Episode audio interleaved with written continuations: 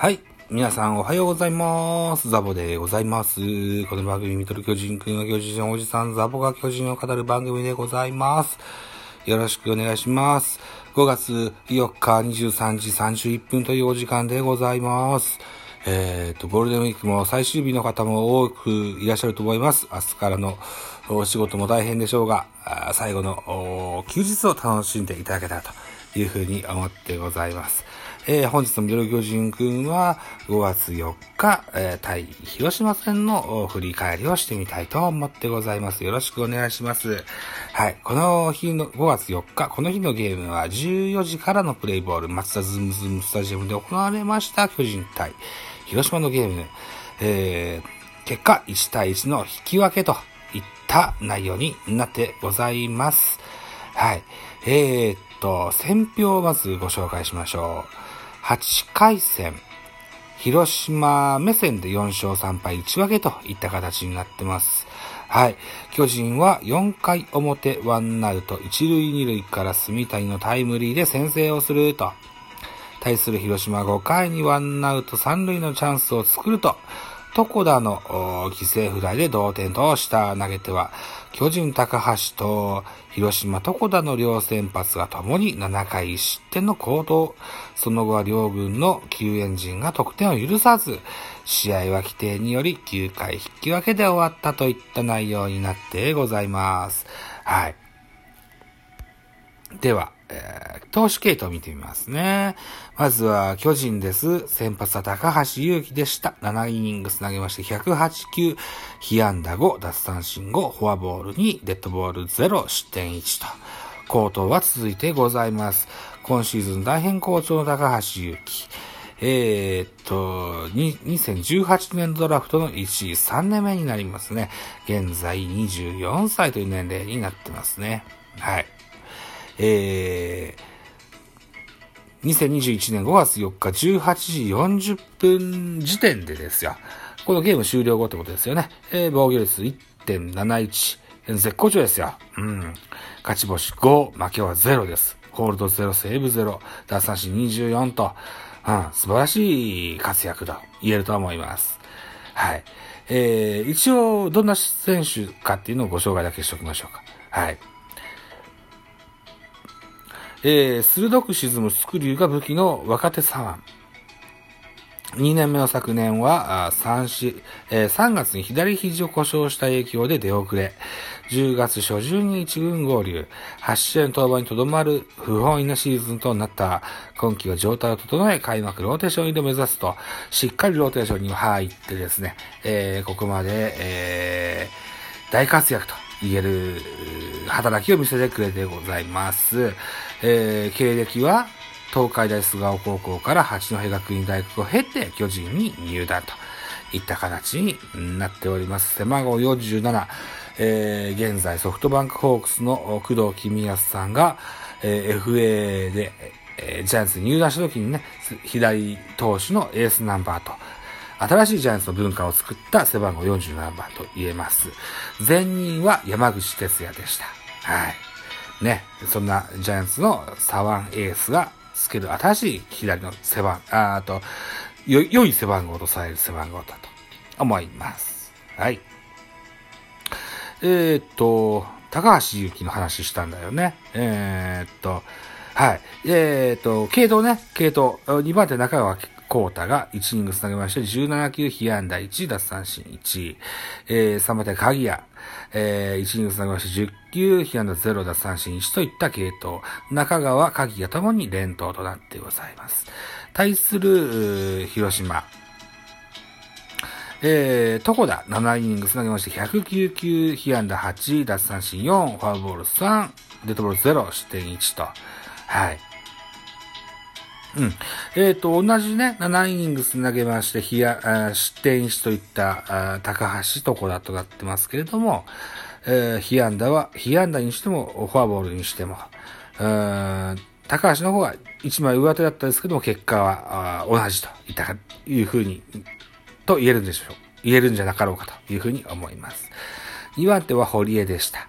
1イングスを11球投げまして、被安打0奪三振1、3番手栗林、1イングス投げまして14球被安打1奪三振2といった内容になっています。堀江栗林ともに、えー、先ほど言った長川コートや鍵谷と同じように連投といった形になってます。さあ、打線を見てみましょう。ジャイアンツのスターティングラインナップです。1番ライト、梶谷、2番ショート、坂本3番センター、丸、4番サード、岡本5番ファースト、スモーク、6番レフト、ウィーラー、7番セカンド、若林、8番キャッチャー、住谷、9番ピッチャー、高橋というスターティングラインナップ。アンド情報です。えー、梶谷、えー、3数2安打。坂本4数1安打。あ、梶谷2割8分9厘まで来たんだね。あ、やっぱじゃあチームでの、規定打席の中で言うと、首位打者は梶谷なんだ。そうか。はあ、なるほどな。岡本4打数1安打。スモーク4打数1安打。えー、3割9分1厘と、まだまだ高いハイアベレージ。ウィーラーも同じです。4割8分3厘ですよ。4打数1安打。若林2割8分2厘。違う。若林4打数1安打。住谷4打数2安打1打点と。あと、盗塁、丸が盗塁を1個決めてますね、といった。そんな情報です。続きまして、広島。えー、1番セカンド菊池、2番サード、堂林、3番ライト、鈴木、4番センター、西川、えー、5番レフト、長野、5番キャッチャー、石原、6番ファースト、違う、7番ファースト、クロン、8番ショート、小園、9番ピッチャー、床田というスターティングラインナップ。安打情報です。菊池が3打数1安打、3割5分3厘と、ハイアベレージでございます。堂林、3打数1安打、えー、西川4打数1安打、クロン4打数2安打と。うん。徐々に当たりが出始めてきましたよね。新外国人のクロン。えー、っと、クロン。なんつったっけ。えー、右の大砲系の外国人ですね。背番号10番です。今シーズンから広島新戦力として、えー、加入してございます。現在28歳と、まだまだ若いスラッガー、195センチ、115キロの巨漢でございます。右投げ右打ち1年目でとなってます。圧倒的なパワーでアーチを量産する巨漢スラッガー。マイナーでは2019年に39本放つなど、通算151本塁打の実績を誇る NPB でも持ち前の長打力を発揮し中軸として打線を引っ張りたいという説明文がついてますけれども、うんまだまだ主軸っていうようなイメージはって感じでしょうか。ここから徐々にこう上げていってという感じですかね。うん。で、えー、8番ショート小園3打数1安打。小園は今日あと、ショートとレフトの間に落ちそうな打球を見事な背面キャッチというファインプレーをかましてございます。はい。現在不調の田中康介に代わってショートにつく機会の多い小園選手。えー、打撃でも3割1分3厘とよく打ってると思います。はい。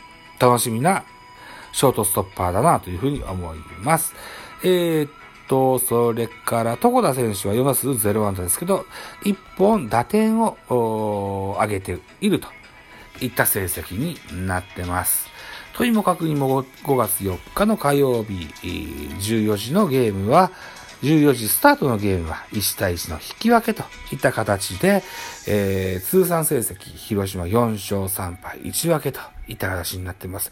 ジャイアンツ目線で言うと、まだ1個借金が残ってるといった形になってますね。はい。といったところで広島対巨人、明日もデーゲーム行われます。えー、っと、5月5日は13時30分のプレイボールの予定となっておりまして、松田ズムズムスタジアムで行われます。予告先発発表されております。高橋光也、広島か。対する巨人はサンチェスといった形になってます。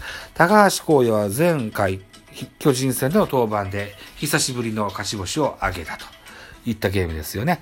えー、高橋光也、ここまで2試合投げまして1勝0敗、防御率1.74と、いった形になってます。対数サンチェス。4試合投げまして1勝2敗、防御率5.89と、まだなかなかエンジンがかかってないといった状況でしょうか。えー、昨年も春先はちょっとよ、不調気味だったような感じ、印象が残ってますけども、徐々に暖かくなってくるとエンジンがかかってくるとかな、なんていうような印象がございます。さて、スポーナビの見どころでございます。広島選抜高橋光也、4月24日行われた巨人との前回対戦では、6回途中3失点の投球で自身3年ぶりの白星をつかんだ。今季初となる本拠地のマウンドでも、えー、好投を披露し、チームを連敗脱出に導け導けるか。対する巨人の注目はウィーラー。一軍復帰後は出場した全試合ヒット放つなど打率5割1分7厘、ホームラン3本と好成績をマークしている。この一戦でも階段を放ち、先発サンチェスを援護したいところだと。一旦見どころでございます。明日の放映は NHK、それから J スポーツ1での放映。助かる。NHK でやるのは本当助かりますね。うん、明日も見れそうですが、僕ね、明日ですよ。朝、朝、えー、10、9時半か10時ぐらいから、ちょっとね、漫画喫茶にこもってやりたいことがあるんですよ。だからこの1時半間に合うかどうか。まあ、とりあえず全部じゃなくても後半が見れるかなというふうに思ってございます。はい。でね、えー、っと、これがね、去年の3月ぐらいにオープンした漫画喫茶、えー、高島屋系列のね、えやつなんですよ。で、初めて行きますので、そんなお話もできたらいいかなと。えー、日本最大級の漫画喫茶だという歌い文句でありますもんですからね、ちょっとお話もできたらいいかなというふうに思ってございますと、いったお話を5月5日の朝6時の配信予定としてアップしようと思ってございます。といったところでお時間でございます。えー、収録時間11分50秒になろうとしておりますね。はい。といったところで、えー、ミドル巨人くんフォロー、いいね、ギフトなど大変喜びますので、何卒、可愛がってやってください。バイチャ。